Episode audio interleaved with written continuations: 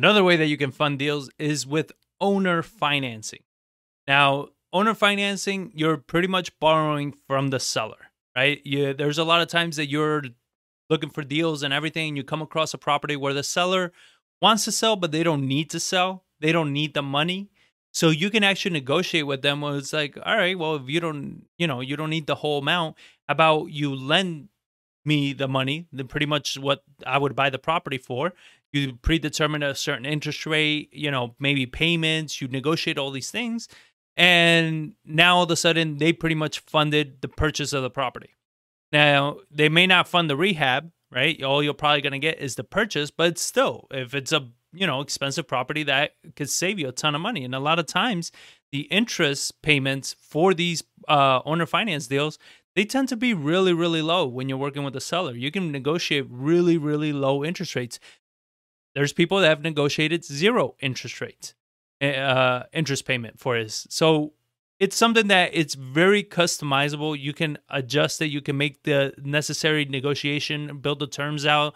Um, you can do subject tos within this, where you're taking the property subject to the current financing.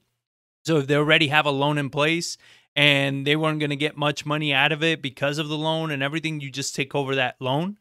And all of a sudden, you're pretty much bought a house for no money and you have a monthly payment that's, you know, at a 3% interest payment. So it's extremely low and you're paying down the principal. These are all great things about owner financing. The thing is that, you know, the the cons i guess with all this is that you need an experience level of at least five because you're partnering with the homeowner or you're working with the banks this could this gets very involved and it can get you into a lot of trouble so there's a lot of documents that go into this that you need to understand in order to create this kind of solution or this kind of benefit to you so this is something that advanced investors use and it's not always available to you especially in the hot market that we're in. We're in such a hot market where buy where sellers they don't need to, you know, finance the deal to you because they can put it on the market at any time and get exactly what they want, if not more. So this is a strategy that we used to see a lot before the pandemic, before all that happened, when foreclosures and stuff like that.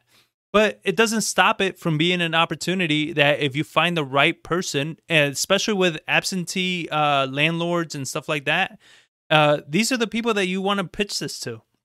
If they want a, a large amount for their property and everything, but you know they're like, eh, I could sell or maybe not, then maybe you work out an owner finance deal. It's like, all right, well, how about you keep getting that monthly payment, right? Because I, I'll finance it from you. The difference is that you don't have to worry about the toilets or anything like that because I'll take over the property. I'll take over everything.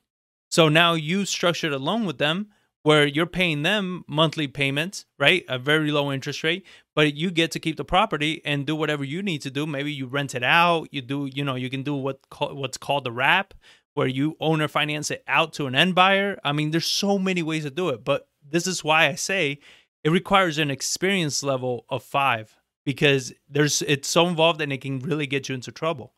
Um, another con to this is that a lot of the times you are borrowing from the homeowner and when you're doing that, it kind of makes the homeowner your partner. And, you know, that can be, again, a huge pain in the ass. If you have a homeowner that all of a sudden, you know, yeah, they agreed to it because they were in a bind or there was whatever it was at the moment. Six months later, all of a sudden they're doing better and they're like, well, hey, I kind of want my money back. You know, when are you going to pay this loan off? When are you going to do this?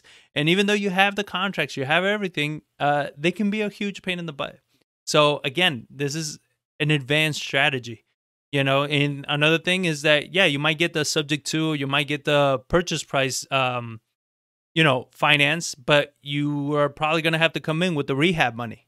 And if the house needs a lot of rehab and you don't have it, you're going to have to borrow that. You're going to have to do something with it.